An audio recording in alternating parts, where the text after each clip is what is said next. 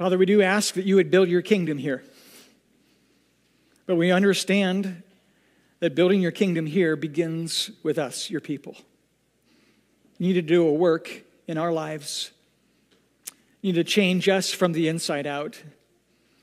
You need to awaken within our hearts a deeper affection for Jesus, a greater sense of the mission that you've called us to. You need to help us feel the burden and understand the urgency of the gospel. You need to help us understand that, that you, by your grace, have tasked us with a mission, this delegated mission, that in some way, some amazing way, we now represent the, the person of Jesus Christ through the, the body of Christ as we carry out the mission of Christ in this earth. God, help us to be faithful. Help us to understand what that mission looks like. And Lord, especially as we look into your word this morning in Luke chapter 9, help us to understand not only the kingdom presence, but also the kingdom cost. Help us to embrace the mission you've called us to. May we see the power of that message play out in our lives, and may it spill out into those around us. May we see the, the outflow of that work in the world around us. May you be pleased today. May your Holy Spirit do his work through your word in Jesus' name. Amen. This morning we're in Luke chapter 9, and uh, if you're uh, using the Pew Bible, it's on page 866. Um, thank you for being here this morning. I know that, uh, that many of you uh, braved the, the weather outside and are here, maybe wondering should we have made that trip um, and, and, maybe have kind of flirted with the, the idea of maybe we should leave before it gets worse. So, so thanks, for, thanks for being here this morning. Um, in, your, in your notes, I, I want you to notice on the back of your notes is, um, is kind of a summary of, of the passages as. Uh, as we look through Luke chapter 9 and, and all of the, the passages of Scripture that relate to our chapter, um, I would commend to you this book, this resource. It's called The Harmony of the Gospels. Uh, I think you have that listed on the, the, the, the back of your sheet by Robert Thomas and Stanley Gundry. Basically, what they have done for, for us is they have compiled um, a chronological narrative of the, the gospel stories, helped us see how they fit with one another, help us see what we're missing from Luke, and, and how it, the story is kind of picked up and carried along. You can see that after um, verse 17 to verse 18, there are, there are 10 different events that take place in Matthew and Mark and John that are not captured in Luke. This is one this is one segment, one account.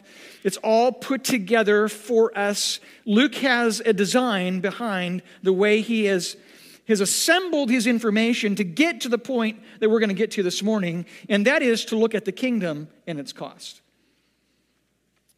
Interestingly enough, from Luke chapter 10 to Luke chapter 18, Luke is providing a narrative for us that is not captured for us in Matthew, Mark, or John. But then once you get to Luke chapter 18, verse 15, uh, the other gospel writers can kind of join Luke in, in picking up the story and carrying it through to the cross. But what, what, was, what was Luke's point? The point of, of, of Luke's narrative in Luke chapter 9 is to help direct our attention to these two truths, these two themes, the kingdom and its cost. Let me show that to you just briefly before we dive into our material this morning. And for the next three weeks, including this morning, we're going to be walking through Luke chapter 9 to help us understand the significance of the kingdom and its cost. Beginning there in Luke chapter 9, verse 2, notice it says, He sent them out to proclaim the kingdom of God. There it is. And then the cost in verse 3 take nothing for your journey, no staff, no bag, no bread, nor money, and do not have two tunics. Then in verse 6, they departed, went through the villages, preaching the gospel and healing everywhere. From verse 7 to verse 9, the, the focus shifts now from the kingdom of God to the temporal kingdom of Herod. We'll talk about that more next week. Then, skipping down to verse 11, there's a, a retreat, a vacation that, uh, that Jesus intends to take with his disciples, but the crowds learn about it and they, they meet up with him on the other side of the Sea of Galilee. And notice what Jesus does. The crowds learned where Jesus was, so they followed him, and he welcomed them and spoke to them of the kingdom of God and cured those who, need, who were in need of healing. Skip down to verse 21. Jesus now begins to charge his disciples. They, he's asked this question who, who, do, who do they say that I am? Well, Peter says, You're the Christ of God, meaning you're the Messiah, you're the king. The kingdom is presence because the king is present. Then in verse 21, Jesus says he strictly charged and commanded them to tell no one saying, The Son of Man must suffer many things and be rejected by the elders and the chief priests and scribes and be killed on the third day, be raised. The cost of discipleship, which he will reiterate again in verse 43. But in verse 23, it says, And he said to all, If anyone would come after me, come after me, let him deny himself, take up his cross daily, and follow me. Uh, the cost of discipleship that I will pay on the cross is a cost you, as disciples, in following me, must also pay. That's the price. That's the cost of discipleship. Now, moving to verse 37, Jesus comes down from the Mount Transfiguration. He will heal this boy who is demon possessed. It says, All were astonished at his majesty, the majesty of God. This is a Greek word that begins with the, the prefix mega. Mega, as we know, is great or large, and they recognize the largeness, the greatness of God as he heals and casts out the demon in this boy. This word is placed strategically in the text only three times in the New Testament that the writers will address and use this particular word in 2 Peter, Peter will, will bring this up again in verse uh, in chapter 1, verses 16 to 18, in referring to this specific event. Notice, we did not follow cleverly devised Ms. When we, when we made known to you the power and coming of our Lord Jesus Christ, but we were eyewitnesses of his majesty. For when he received honor and glory from God the Father, and the voice was borne to him by the majestic glory, This is my beloved Son, with whom I'm well pleased, we ourselves heard this very voice born from heaven, for we were with him on the holy mountain. The king was present, his glory was present. The majesty of God was known and witnessed by the disciples. The king was here. In verse 43, Jesus will say again, the Son of Man is about to be delivered into the hands of men. The second time, referring to the cost of discipleship. And then in verse 46, the, the disciples are still not getting it. and they ask, Who is the greatest? And they ask, Who is the mega among us?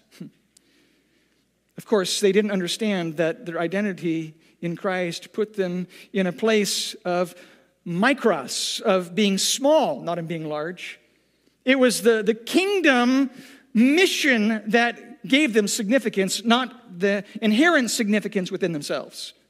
The mission that they had, as we're going to see in our text today, was delegated message and a delegated power that pointed to the source, the source of Jesus Christ, the source of God. All of their significance was resident within the person of Jesus and the identity of him being majestic, being king.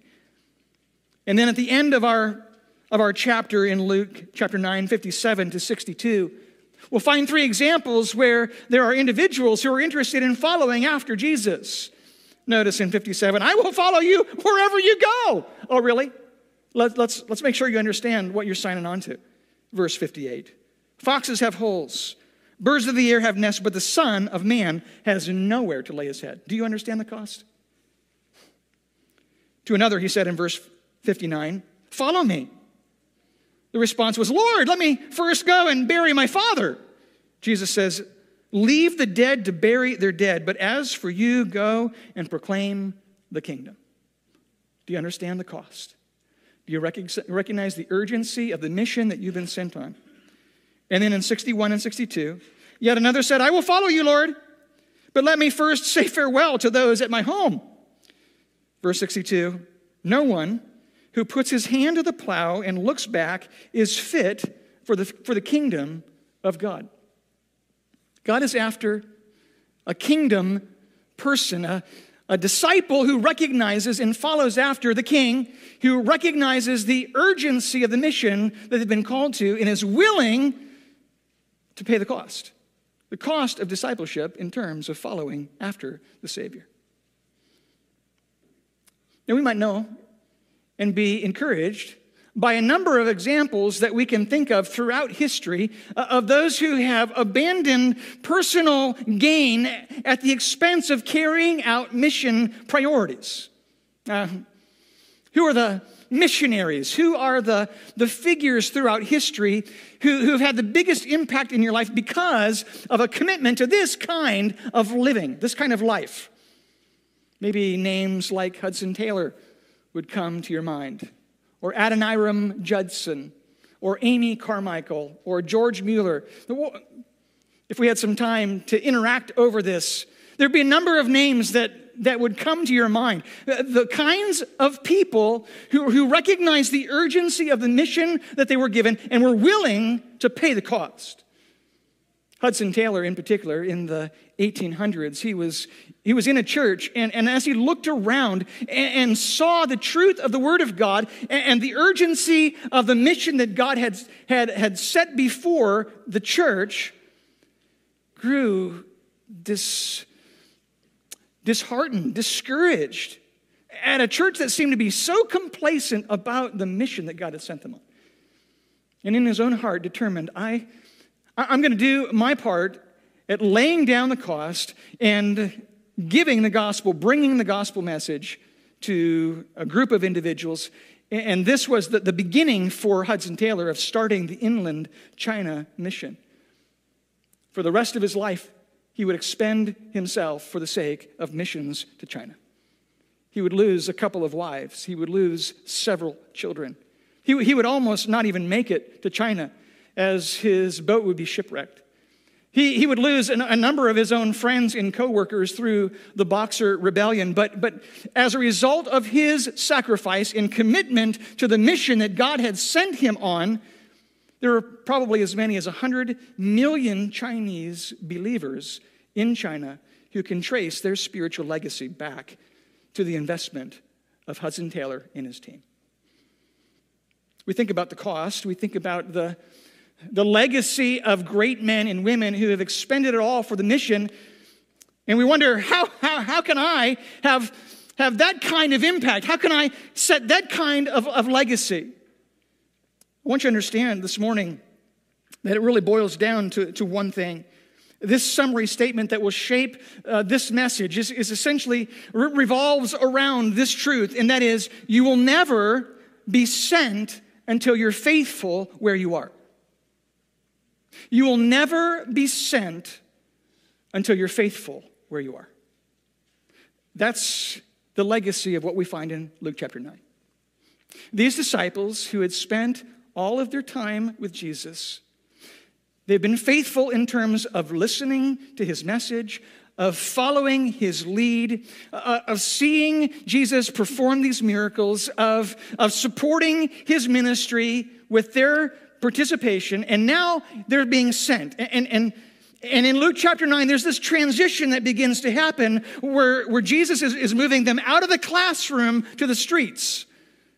They're going to begin to, to learn discipleship in a whole new way. They're going to begin to, to recognize the participation they have not only in, in following after Jesus, but now following his lead, following his example by doing the things that Jesus does.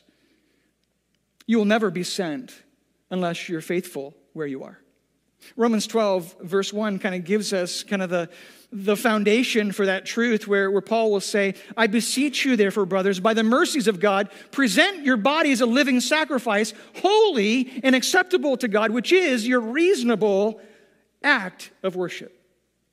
Be faithful where you are, be a worshiper where you are. Honor God where He's placed you And as you do that, then God will begin to, to, to help you understand the, the future He has in store. He will then turn you loose and send you out as you are faithful where you are. So let's turn our attention then to Luke chapter 9. We're going to spend our time this morning predominantly in verses 1 and 2, but, but especially in verses 1 to 6. We're going, to, we're going to see a couple of things here this morning.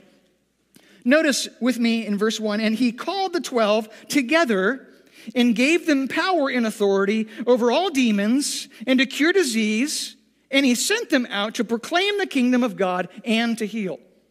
What's the twofold ministry of the disciples? What do you see?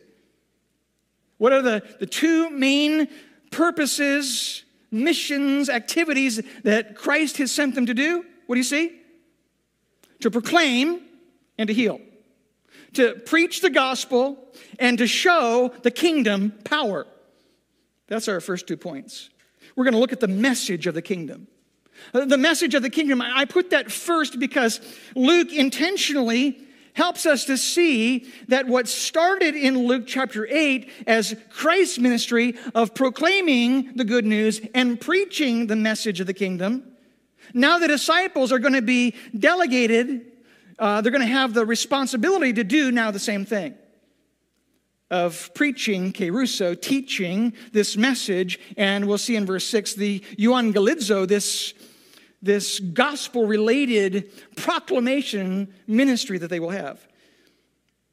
But what is true about this message? We see a couple of things. First, it was a message from God, because it was a message of the kingdom of God. It had God as the focus and the center of this message. Luke chapter 9 will stress this transition of discipleship where now the disciples are going to be, begin to, to do the work that they see Christ do. And they're, they're not doing it on their own power. They're not doing it with their own words. They're doing it with the words that come from Christ. They have a kingdom message proclaiming the kingdom. This word to proclaim is the word kerusso. We saw it's the word for teach or preach, but, but, but it also kind of gets to the, the, the, the source of that word. It refers to a herald's formal, authoritative, public announcement of important truth. They were sent to deliver the same message they heard. And so the power of that message that had been able to change the crowds the, the same power of the message that, that they were astonished and they marveled at the authority of, of, of Christ in his ability to teach, not like the scribes and the Pharisees. That same power was a power that now the disciples were able to possess, not because that power was resident within themselves, but because that power was now delegated from God Himself through the message of the same word. Luke chapter 10, verse 16. Jesus will say this The one who hears you hears me. The one who rejects you rejects me. The one who rejects me rejects him who sent me. Because Jesus only spoke the words of the Father. And so the power of God the Father came through the message of God the Son, was now delegated to these disciples so that all of the power and authority of this message to transform lives and to change culture would point to the power source, would point to the power of the message coming from God Himself. Jesus spoke those words of the Father, and now He is, he is commending the same kind of ministry to His disciples. And so, what do they do in verse 6? They departed, preaching the gospel and healing everywhere. It was a message that was coming from God, but it was also a message that was full of good news. This word preaching the gospel is the word euangelizo. It's the word for good news. The kingdom is spoken or used, that, that word is used in the book of Luke uh, more than 40 times, but, but specifically the kingdom of God is used 32 times throughout the Gospel of Luke. And here they are preaching this gospel. Well, what were some of the features of that gospel message? What were the features of the kingdom that made it good news? There are three things, and there are several more, but three I just want to draw your attention to. They're, they're not on the slides, but, but just things I want to help you understand the significance of this good news that the disciples were going to offer. First, it was good news because it was a message that God was sovereign. A message that God was sovereign. His kingdom was now present through his king, Jesus. God is sovereign. He is king. He is ruler. He is authority. He's in control. He's in charge. Nothing that happens in this life is outside of the power of God. And that's good news. You realize how good that news is? Regardless of, of how much this world, this culture, this country seems to be spinning out of control, it is all governed by a God who is sovereign and who is in control. That's good news for me. I hope that's good news for you. And no matter what crisis comes into your life, whatever challenge you face, we found from 1 Peter that, that, that even the, the trials that you face are, are regulated and controlled and, and even designed by God, who, who gives you multi variegated trials that are all handcrafted for you. They're all designed with a specific purpose. They're, they're all intend to lead you closer to Jesus. They all are there to help draw your testimony to be brighter and greater and more glorious, to shine to Christ. That is good news. And however inadequate you feel, you ever feel inadequate? You ever feel like, like God has given you a job that is just too big for you? Even in th- simple things like, like parenting, you feel like, I cannot do this. This is too hard. The sovereignty of God rules over that. Because God delights in filling brokenness and weakness with His sufficiency. God delights in making much of Himself through your weakness. That's good news because it means that nothing is wasted. And, and no assignment that God gives to you is, is too big because as we depend upon His power and His authority, as, as we submit ourselves to His plan and design for our lives, as we allow the hard things of life to come into our, our, our lives, and we decide that we're going to rejoice when things go badly because we trust in a sovereign God who is over it all, when all of those things are true, God gets the glory. And that's good news. It's good news that God is sovereign. It's good news that, that his, his kingdom presence was, was coming to us through the King Jesus. Second, it was good news because God was present. Do you understand how, how amazing that is? That, that Jesus was actually present in the first century. After all of their rebellion, after all of their hard heartedness, after because of their wickedness and idolatry of heart, then being sent into captivity, both by Assyria and also by Babylon, the promises of God did not fail because Christ was present. He was there to confirm that all the promises made to Abraham, Isaac, and Jacob, and Moses, and David were going to be fulfilled in Christ. He had not turned his back on them. He was not going to abandon them. He was going to fulfill his purposes through Christ for them. And that was good news. It's good news for us. It's good news that regardless of what you have in your history, what you have in your past, you think God could never overcome.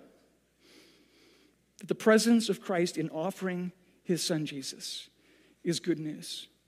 And it's really good news, not just because the king is present, but especially because He's going to accomplish his plan through our lives, through this ministry of the kingdom, this, this, this, ministry of forgiveness of sins, which was, which was kind of the, the, the, the foundation for this kingdom message. Matthew chapter 3, verses 1 and 2. Speaking about John the Baptist, who was the forerunner, it says, In those days, John the Baptist came preaching in the wilderness of Judea, Repent, for the kingdom of heaven is at hand. The kingdom is here. Well, what's the kingdom going to do? Mark chapter 1, verse 4 John appeared baptizing in the wilderness and proclaiming a baptism of repentance and the forgiveness of sins. That's good news. It's good news that the rebellion and wickedness and sinfulness in your life that, that trips you up day after day, those skeletons that you have in your closet, those things that you don't want to share with anybody because it's going to change their perspective of you. God knows those things, and God is, He has a heart that's willing and ready to forgive. As you confess your sin, He is faithful and just to forgive your sin and to cleanse you from all unrighteousness. That's good news. The kingdom is present through forgiveness of sins. And that was the message that these, these disciples were meant to give. The one thing that we have to offer as messengers of God, as disciples and followers of Christ, is this hope giving, life giving message that transforms lives through the power that's not resident uh, within us, not inherent to us, but it points to the source of that message, the source of that power to transform lives, the God of all, Jesus Christ, the God of the universe, God Father, God the Son, God the Holy Spirit. We don't have to compete for the attention of the world. We don't have to have great programs, great productions, great videos, great entertainment.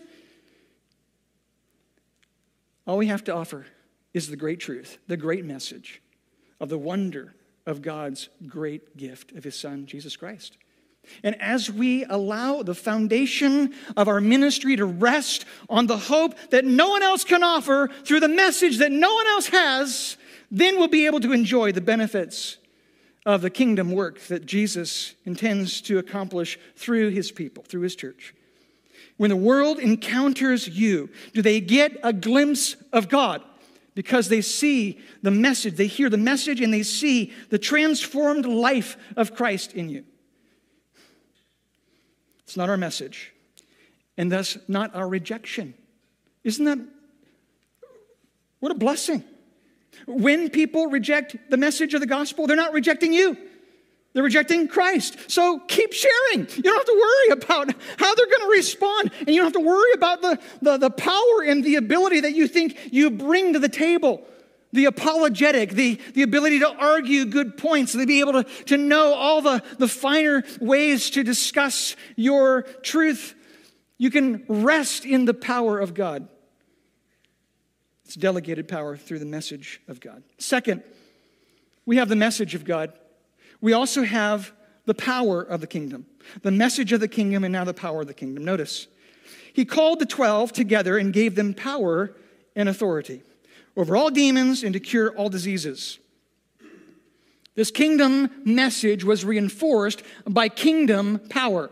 The power of God to show on the outside the reality of the truth that was happening on the inside. What he came to offer as primary was now confirmed by what was secondary, what was outside. The power, of course, was resident in Christ.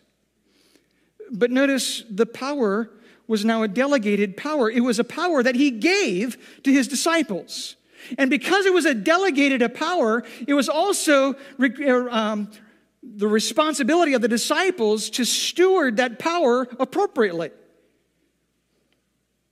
They had specific instructions a specific purpose. It wasn't for self, it wasn't for self-serving nature. It wasn't so they could take the show on the road.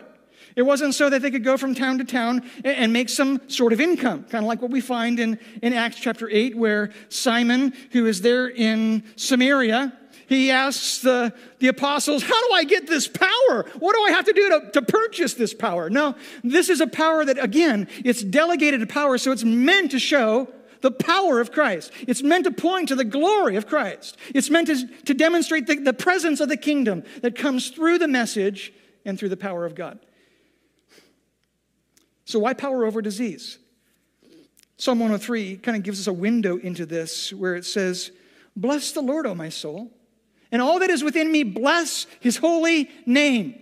Bless the Lord, O my soul, and forget not all his benefits, who forgives all your iniquity, who heals all your diseases, who redeems your life from the pit, who crowns you with steadfast love and mercy, who satisfies you with good so that your youth is renewed like the eagles.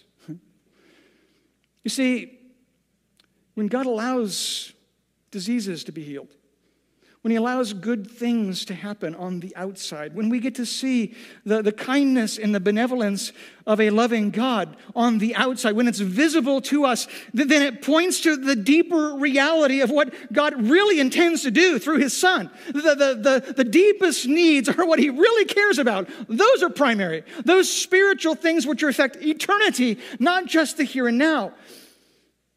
But as God allows the, the temporal temporary kinds of things to allow us to, to enjoy some measure of deliverance or some measure of, uh, of being healed in those infirmities, we, we understand the deeper reality that what he is really after is, is healing the disease of sin in our life. He's really after forgiving iniquity. He's really after redeeming our life from the pit. He's really after demonstrating his mercy and his love, steadfast love, and that he is the source of all good things. All good things come from God. He is the giver of all good gifts. And so, as we begin to see and enjoy the and taste of the good things in the here and now, we can be assured of the fact that He is going to, to satisfy the, the deeper things, the, the greater things that we need. So when we, as God's people, evidence the same kind of heart and affection and kindness to those who, who are in need, we're showing that the kindness of God can meet those external, temporal kinds of needs, but, but it should be accompanied by the, the, the, greater, the greater message of how God can change the things that really matter, can really change the heart issues, the being stepping outside of relationship with God. The, the, the, the message of the kingdom was accompanied by power. And so the message of the kingdom, even today, is accompanied by power. and you say, Really? Eh, eh, a power? What kind of power are you talking about? Well, I'm talking about the power that really matters. Not in casting out demons, not in providing some level of healing ministry. That, that happened through delegated authority. As Jesus picked the 12, he, he gave them specific ability to heal diseases and cast out demons, but that's not the power that we've been given. The power that we have is better. The power that we have is, is more important. The power to trans, of a transformed life the power of a unified body of Christ, the power of faith in a sovereign God. Let me just briefly walk through this. The power of a transformed life, what does that do? We see a hint of that in 1 Thessalonians chapter 1, verses 4 to 10, where Paul is recounting how the gospel just came to life in the church of Thessalonica. Notice what he says. He says, We know, brothers, loved by God, that he has chosen you because our gospel came to you not only in word, but also in power. There was power there. Well, what kind of power? In power and in the Holy Spirit and with full conviction. You became imitators of us in the Lord. For you received the word in much affliction with the joy of the Holy Spirit, meaning the power of God carried you when things were hard. The, the power of God allowed you to, to see this hardship and rejoice even though things were really difficult. That's a testimony of the Holy Spirit's work in you to help you to imitate God and to go the distance because that's what the power of God does. He keeps you. For not only, he says in verse 8, has the word of the Lord sounded forth from you in Macedonia and Achaia, but your faith in God has gone forth everywhere so that we need not say anything. That's power. For they themselves report concerning us the kind of reception we had among you and how you turned to God from idols to serve the living and true God. There was transformation. You're not the same. And because you're not the same as you used to be, it gives testimony, unmistakable testimony to the power of God at work in your life that no one else has. And so this gospel witness flourished in Macedonia and Achaia so that Paul didn't have to say anything because of the testimony and the witness of this power, life transforming power. There's also power in the unity of the body. Jesus, in praying for us in John chapter 17, verses 20 and 21, says this I do not ask for these only, speaking about his disciples, but also for those who would believe in me through your word, their, their word, that they may all be one, just as you, Father, are in me and I in you, that they also may be in us, so that the world may believe that you have sent me. The unmistakable evidence of the truthfulness of the gospel is in a unified church, a unified people. Because unity doesn't happen any other way. With lots of different backgrounds and lots of different preferences and lots of different opinions, lots of different convictions, you can't get those kinds of people together except for power. And when the world sees a unified church, they say, the gospel must be true. there's no other, there's no other answer. There's no, there's no other way. The power of the gospel comes through the power of unity. And then the power of faith in the midst of suffering. In 1 Peter chapter 4, verses 13 and 14, we see this power at work. It says, But rejoice insofar as you share Christ's sufferings, that you may also rejoice and be glad when his glory is revealed. If you are insulted for the name of Christ, you are blessed because the Spirit of glory and of God rests on you. When you go through persecution, when you go through suffering, and you rejoice in the midst of it, there was like, there, there's, no, there's no other explanation. God must be with these people. They have something that I don't have. And in fact, they're right because the Spirit of glory and of God rests upon those who are willing to persevere through hard things. The power of God shows up. So you have the power of God, the power of God to help you in these things. And when you embrace, and I should say, submit yourself to the power of God in those things, then your testimony will be dramatic. People will stop and notice, not because they're noticing you, but they're noticing the power within you. They're noticing God's work in your life. And that points to the glory of the kingdom, the glory of God Himself. Finally, in verses 9, chapter 9, verses 3 to 6, we see the cost of the kingdom. We saw the message of the kingdom, we saw the power of the kingdom, now the cost. Notice verse 3. And he said to them, Take nothing for your journey no staff, no bag, no bread, nor money. Do not have two tunics. Whatever house you enter, stay there, and from there depart. Whenever they Whenever they do not receive you, when you leave that town, shake off the dust from your feet as a testimony against them. And they departed and went through the villages, preaching the gospel and healing everywhere. Are you qualified to be a disciple? Do you have nothing? Take no bag, no staff, no bread, no money, no tunic. Everyone here can be qualified if you have something. But why have this kind of mission purpose? Well, we find maybe a, a, a fuller reason for that spelled out for us in Matthew chapter 10. Bear with me just a few more moments. Matthew chapter 10, verses 5 to 10. Jesus will give instructions to his disciples that will be very similar. He says this uh, These 12 Jesus sent out, instructing them, Go nowhere among the Gentiles and enter no town of the Samaritans, but go rather to the lost sheep of the house of Israel. And proclaim as you go, saying, The kingdom of heaven is at hand. Heal the sick, raise the dead, cleanse the lepers, cast out demons. You received without paying, give without paying. That's our first reason. Why would, why, why would Jesus set up this condition? Uh, the condition of, of the cost of going without nothing? Because, because he wants to show the heart of the messenger.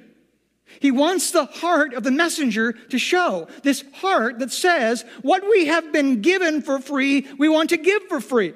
And this is really important, by the way, especially in first century Israel, where everything was about the transaction. Everything was about the here's what I do so I can get what I want kind of mentality.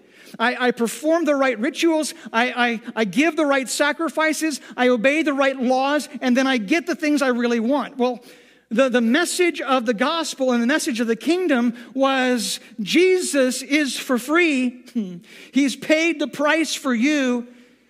And so those who are messengers need to illustrate the quality of the gospel by giving for free what they've received for free. No transaction required. It showed the heart of the messenger.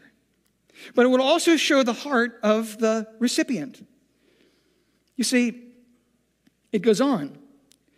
It says in verse 9 Acquire no gold or silver or copper for your belts, no bag for your journey, or two tunics or sandals, or a staff. Why? For the laborer deserves his food. You see, those who are recipients of the message will begin to understand the amazing uh, gift that has been given to them through the message of the gospel, and their heart will show a true heart who has received the true gospel will show a desire to support the one who's provided the message.